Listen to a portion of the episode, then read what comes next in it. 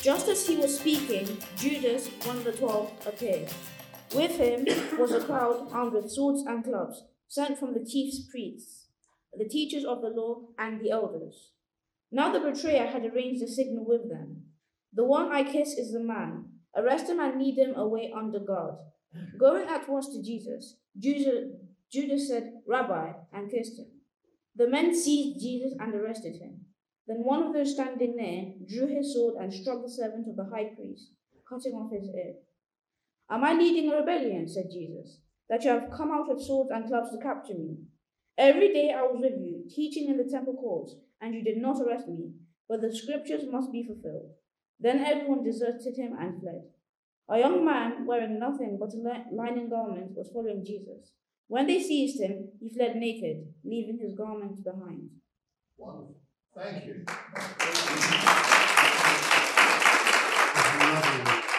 Thank you ever so much.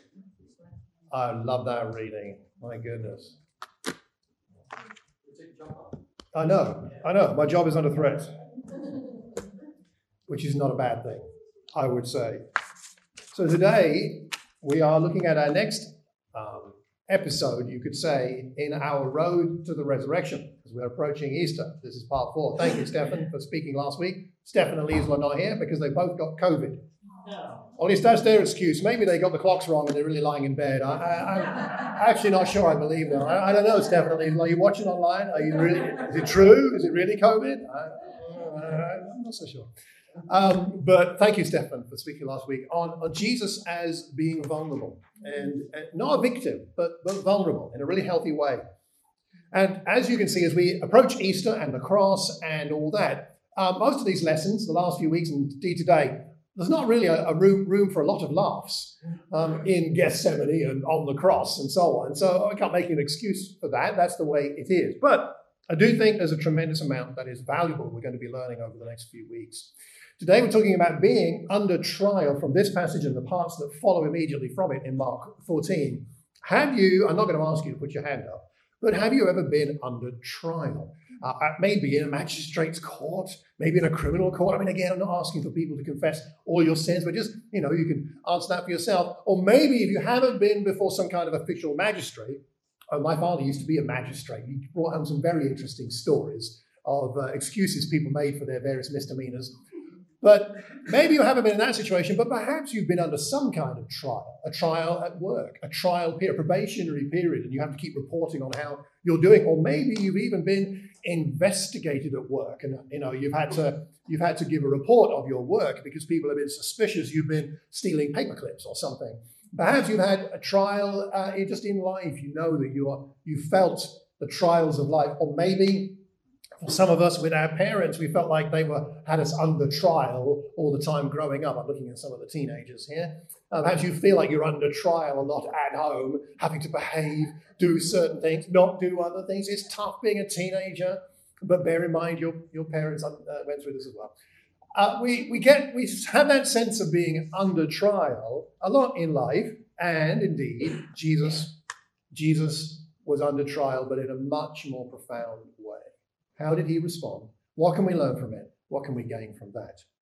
So, three things we're going to look at today, three scenes. And the first is here in the garden, uh, where we left off with Stephen last time. In Mark 14, Jesus has been uh, praying in Gethsemane, getting himself ready, I suppose, for what's about to come, uh, for the cup that he's going to need to uh, accept. And then in that garden, Judas turns up with a crowd and uh, kisses him he is arrested. Uh, the sword is brought out, and the ear uh, of the servant of the high priest is cut off. It sounds rather bloodthirsty, doesn't it? And uh, Jesus asks them whether he's leading rebellion. I've been around, I've been teaching. You, you know, you could have talked to me anytime you like. Uh, but they all run away, including this mysterious young man who leaves behind his one little garment and, and runs away naked as the day he was born. My goodness, what a, again, what strange things here, right?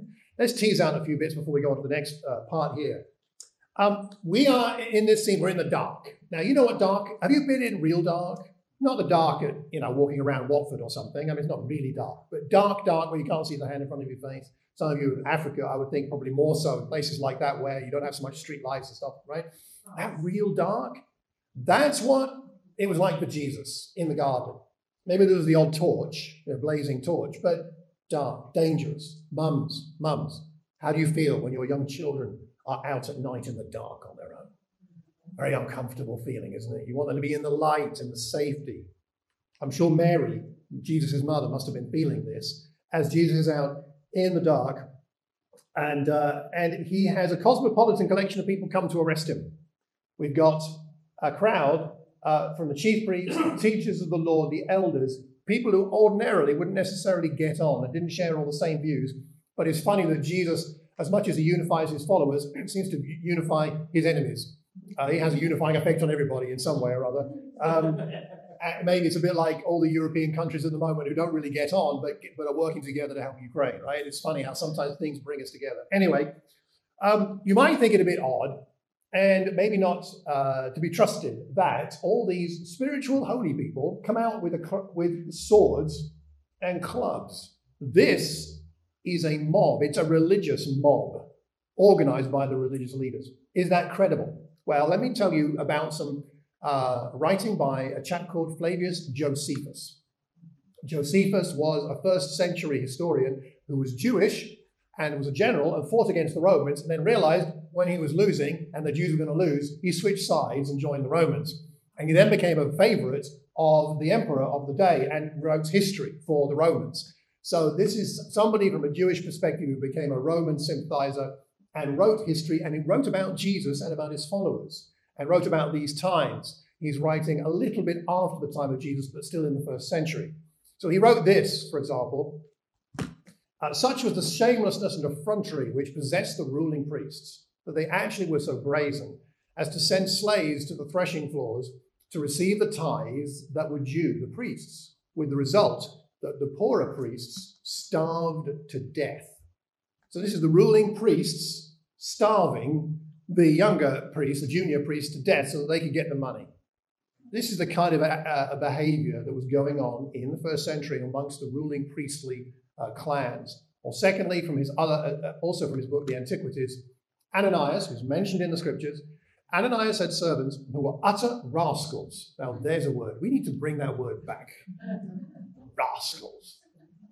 He had servants who were utter rascals and who, combining operations with the most reckless men, would go to the threshing floors, take by force the tithes of the priest. Nor did they refrain from beating those who refused to give. The ruling priests were guilty of the same practices as his slaves, and no one could stop them. So, this is the brutality of the day and explains why this is completely credible, what's going on in Gethsemane right here. Really sad, but, but a, a reality. Judas then betrays Jesus with a kiss. How, do, how would it, I mean, it feels bad to be betrayed by anybody, but what about your bestie? Being betrayed by your bestie. I mean, Judas was one of his close uh, associates here and been with him for three years. How would that feel? I mean, I'm not going to ask you to volunteer it, but have you ever been betrayed by someone you would consider to be a trusted and close friend? If you lived long enough, it's happened to you. If it hasn't, I'm, I'm glad for you, but it's probably coming. I, I, but I hope not. I hope not. But what an awful situation to be in. Normally, in this situation, uh, the rabbi would kiss his followers and then they would kiss back, you know, the cheek sort of thing. But here, Judas breaks protocol by kissing Jesus to indicate who he is. He has to give that signal and he warns them to take him away under guard as if Jesus is going to try and run away. Why does he want Jesus under guard? Because Judas wants his money and he wants to make sure Jesus doesn't get away. The scriptures are fulfilled, and Jesus is at peace. He's not struggling, he's not fighting, he's not trying to get away. He's at peace because he knows the will of the Father. I would suggest that what Stefan talked about last week from the time in Gethsemane, that is what was critical for him to be able to handle this situation. He needed that time in Gethsemane to prepare him for the fulfillment of Scripture in his life be it ever so injurious to him personally. He's at peace when all around him are perturbed. I find Jesus very inspiring in this way. I get perturbed very easily. Um, bad news, an unexpected bill, someone frowning at me from across the road, Th- these things bother me.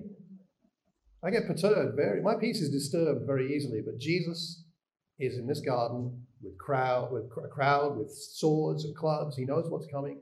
One of his own followers, we know from one of the other gospels, it's Peter who pulls out the sword and cuts off the ear of Malchus. We know the name from one of the other gospels, which was not. It's not Peter being incompetent. It's been portrayed as sometimes in way in sermons, like, oh look, he couldn't even cut, he couldn't even really injure someone properly. Probably, properly, he only managed to cut off the ear. But actually, it was a very serious uh, injury.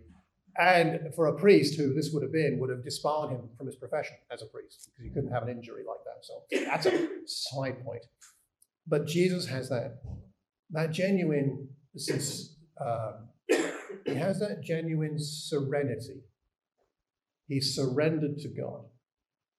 And I'd suggest this is one of the reasons why we have our own times of quiet with God. We need those quiet moments with God to prepare us for the days to come, even that day, when our peace will be disturbed. Jesus sets us a tremendous example here. And even though he sets such a wonderful example, all of his friends run away. They flee, they, uh, they deserted him and fled. And in fact, in the Greek, I'll just give you a little bit of one small bit of Greek, come back. Um, that's the Greek for verse 50. And literally, if you look at the word order, it says, Then deserted him, fled everyone. And bear in mind, you know, the Gospels would have been written to be read out and have been read. And most people would, of course, have their own copy, but the early church would have had it read. And I can imagine the person reading this slowing down as he gets to the end of the sentence, saying, they deserted him, or they deserted him, they fled with a pause. Everyone. Everyone left. If you me, we'd been there, we'd have all run away. Guarantee it. I would, so would you. Let's not kid ourselves. Like we're too holy, we're too, you know, we're strong. We know, we know Jesus, you know, we, we're, you know, we could handle it. No, if his apostles couldn't handle it, you and I couldn't handle it. There are times when things get a bit much. Jesus knows how it feels to be alone with only God for his strength. You and I know times in life when we feel alone and we have only God for our strength. So that's our first scene. The next scene takes us to verse 53. Let's have a look there. From the garden, we move to the home of the high priest. And a lot of people come together the elders, the teachers of the law. Peter follows at a distance, right into the courtyard of the high priest. He's, he sits there with the guards, warms himself at the fire. Chief priests, whole Sanhedrin, looking for evidence so they can put him to death. They've decided what they want to do, whatever the evidence is. They're just trying to find the evidence. They testify falsely against him. Statements don't agree. Some stand up and give the false testimony saying, I heard him say he's going to destroy the temple, human hand, three days, build another. Even then, they don't agree. High priest stands up and said, Aren't you going to answer? What is this testimony? Jesus remained silent, gave no answer. Again, he asks him, Are you the Messiah, the Son of the Blessed One? I am.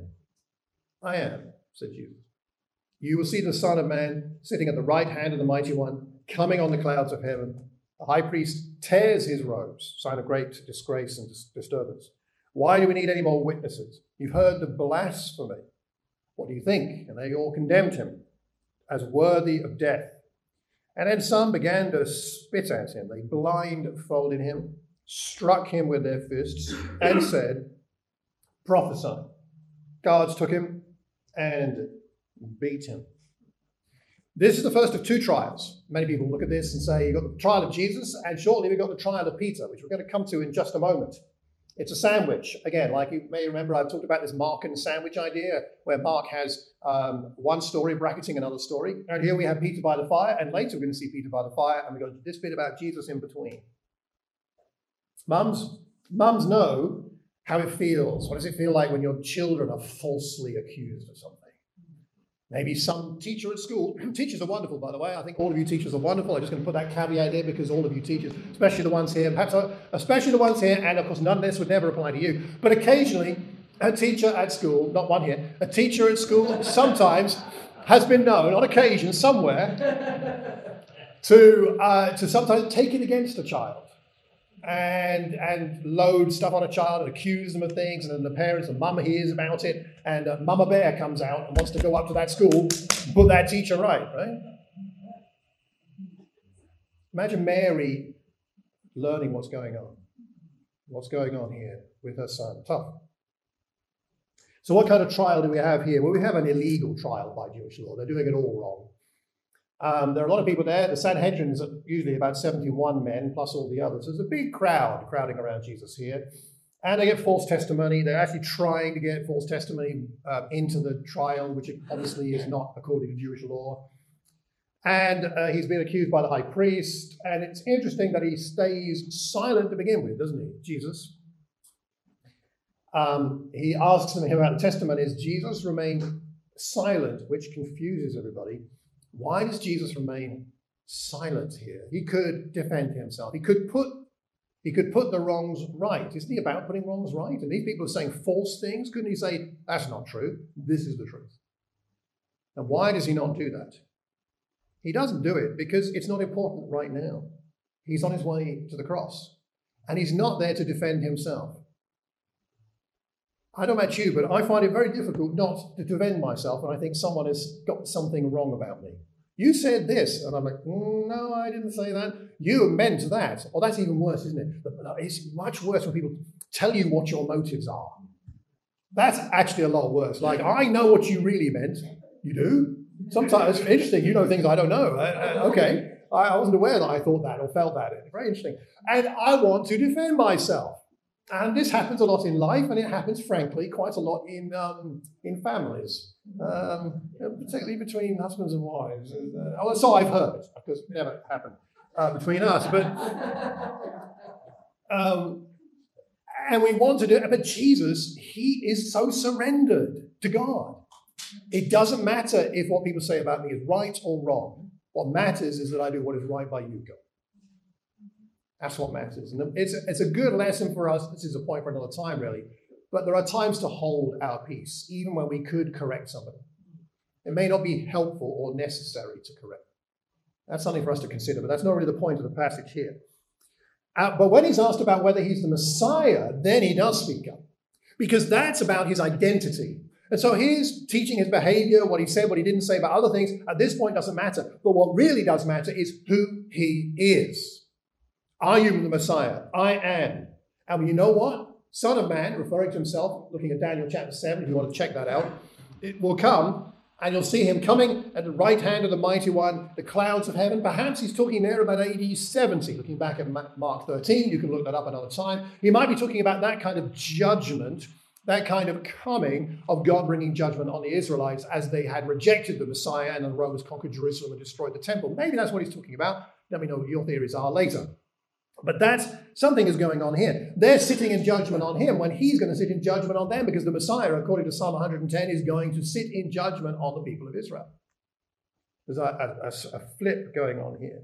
The irony is intense. This high priest commits blasphemy in the very act of condemning our great high priest for having committed blasphemy. What a paradox, what a switch. And then they spit on him and hit him. I don't know if you've ever been spat on. It's very unpleasant. It happened to me, I think, two different occasions in my life once at school and once another time. And uh, it's very strange how something so non, I'll say non physical, I don't mean non physical, but non violent, how that seems to be worse than physical violence in some ways. Can't explain it. It's why I think sports people get really upset when they get spat on. You know, it's funny, you can you can injure someone in quite a bad tackle, and people will get upset. But if you spit on somebody, I don't know, it's like a riot will break out. And they spit on Jesus, you know, the author of life, the one who gave them their life, is being spat on. And so we now see, I think, motives exposed. They just wanted an excuse to beat him up and spit on him. They weren't interested in justice. Jesus knows what it means to be falsely accused. And you know what? It does not shake his confidence in who he is. He's confident in his relationship with God and his identity. And he's an inspiration to you and me that no matter what happens to us in this life, in this world, we do not have to be shaken as to our identity as belonging to Jesus, one of his family, and that he truly loves us. And then finally, we go on to the third scene. We've, we've gone away from the courtyard and from Peter warming himself by the fire, and we come back now. He's in the courtyard in verse 66, and one of the servants is there. She sees him, looks closely at him. You also were with that Nazarene, Jesus, she said. He denies it. I don't know or understand what you're talking about. He went out into the entryway. The servant girl sees him there, says again, so standing around this fellow is one of them. Again, he denies it.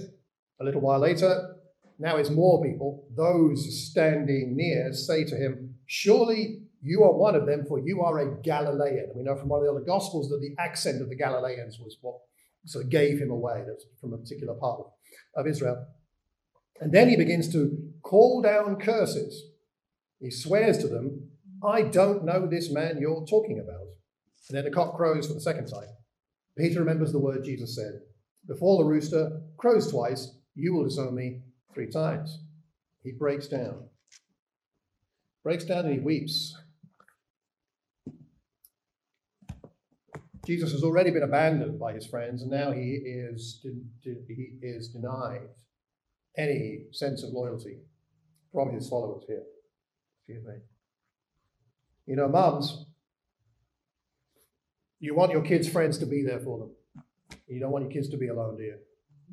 You want our kids to have their friends around them to back them up when they're being bullied or when they're being attacked or whatever's bad that's happening to them. I wonder how Mary felt knowing this was going on. This trial is a little bit different. I'm going to ask you a quick to, to think about this for a second. What do you see that's similar between the trials of Peter and Jesus, and what's different? Barry? The accusations Jesus false, but the accusations Peter Yeah, that's right. In fact, the statement's a fact. That's right. What was being said about Peter was all true. Quite. Peter's immediately defensive, and Jesus is not. So we've got silence and we've got defensiveness. He's denying. It, Jesus is not. Yeah, that's. Same thing, yeah?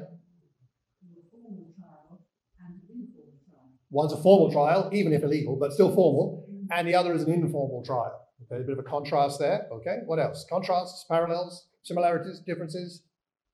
What do you think we're meant to see? Because they're not. It's not an accident, is it, that we got them right next to each other like this? Recorded for us. Anything else?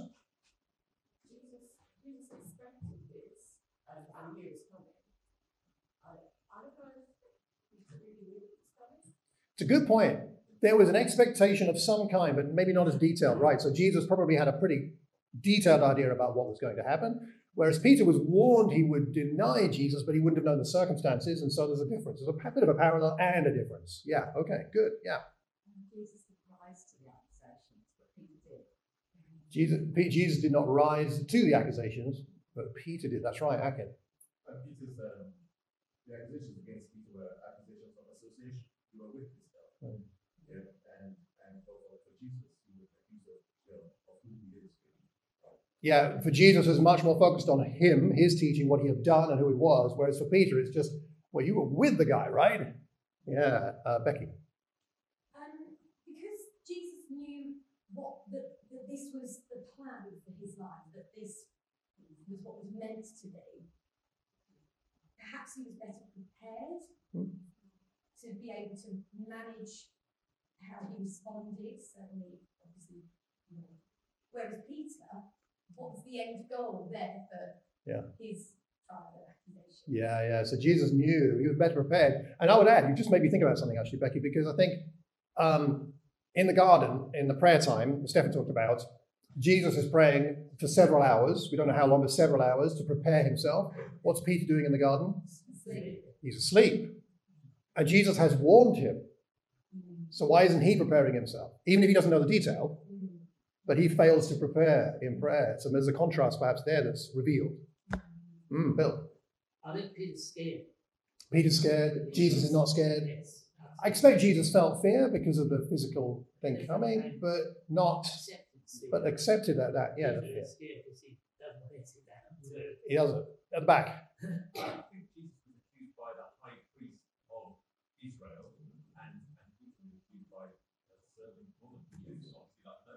A nobody.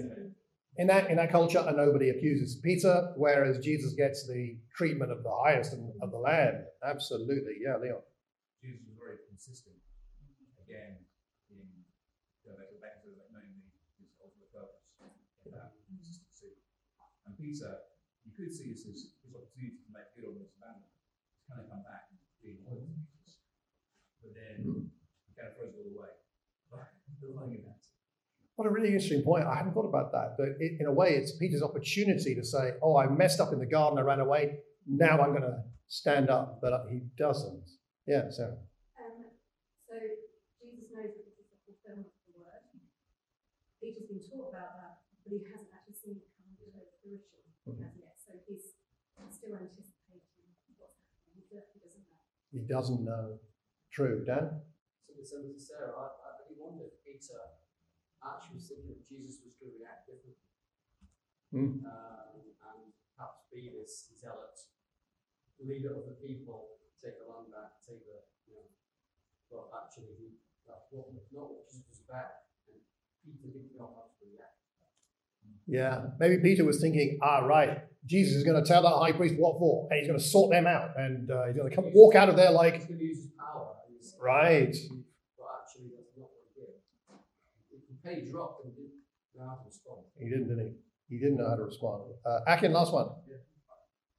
Almost, Peter regrets it actually at the end of the day. uh, you know, and he just- and- and it's interesting, Peter is being asked to um, identify with, with Jesus and that is what refusing to do.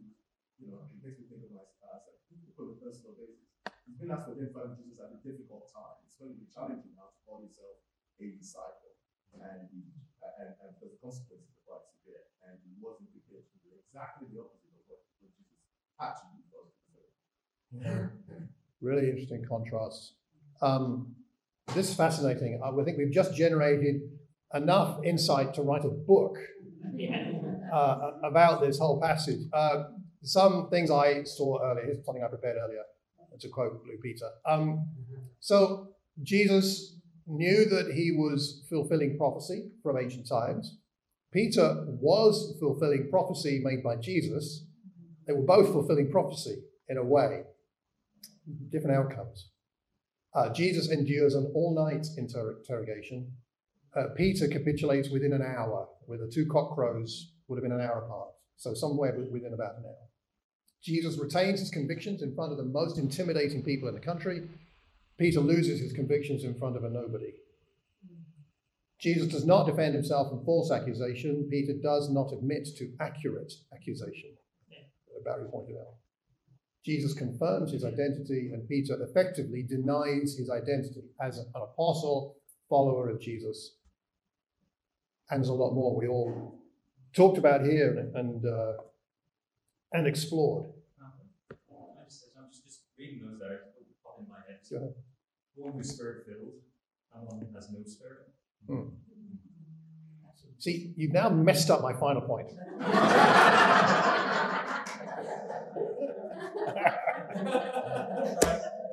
Bother. You're too quick for me. No, no, it's totally fine, but you're quite right. And we're going to come to that point at the very end here because I think that is the critical distinction. That is the critical distinction and is the thing that we need to take to heart and, and reflect on. I think that's a great, great point. So let me, I'm going to wrap up here anyway. Um, the Peter knows what it means to let your best friend down. And I think that's something for us to be grateful for, that we know that even though he knew that, that wasn't the end of the story, which you're alluding to here. Peter was weak like you and me. We would, I, I do not think we would have done any better in, if we were in Peter's shoes. But there's still hope. It's not recorded in Mark's gospel, but it is in Luke that when Jesus prophesied that Peter would deny him, he also said, I've prayed for you, Peter, that your faith may not fail. And when you have returned, strengthen your brothers. Jesus had hope for Peter, even though Peter didn't know it at this point. I was talking to my father uh, last week because my father's doing a Lent group at the moment, and they're going through some of the same texts as it happens. And we were talking about Peter and the situation. As we discussed it, what came to mind for all of us was what you just talked about, which is that the contrast between Peter here and Peter in the book of Acts. Now, what's the difference? It is the Spirit in the end, isn't it? Really? He takes the lead in chapter 1. He takes the lead in chapter 2 in preaching the first what you could call Christian sermon. He, he takes the lead in dealing with the accusations of the high priests and the other religious authorities in Acts chapter 4 and 5. He endures persecution for the sake of Christ, which he avoids here. He takes it all the verbal accusations, the physical beatings, and he stands up for what he believes and who he really is as a follower of Jesus, because then he has the Spirit. The Spirit which couldn't be given until Jesus had died and resurrected had to wait for the resurrection. And we're on the road to the resurrection as we go towards the, the memorializing or remembering Easter. I think that's a, an encouragement, isn't it? As if we have the Spirit, we can come back from times of failure. We can, we can become revitalized in our faith, no matter where we've been. Perhaps that's part of the message of Easter. Part of the message of Easter is God's not finished with us yet. There's still hope. Anyone still breathing? There's still hope for your faith to be strong and to grow and become more like the inspiring Jesus we see in, in these scenes through his trial. What an amazing Jesus we follow. We're going to take bread and wine to commemorate and remember what Jesus has done for us. Sarah's going to come and pray for us now. And so, as we reflect and as we pray, let's remember the inspiring Jesus, his peace, his serenity, his confidence, his willingness to allow God's will to be done. Let's remember that even though sometimes we're more like Peter than Jesus, there's still hope. And there always is. And this bread and wine remind us of what Jesus has done. So, Sarah, would you like to come up?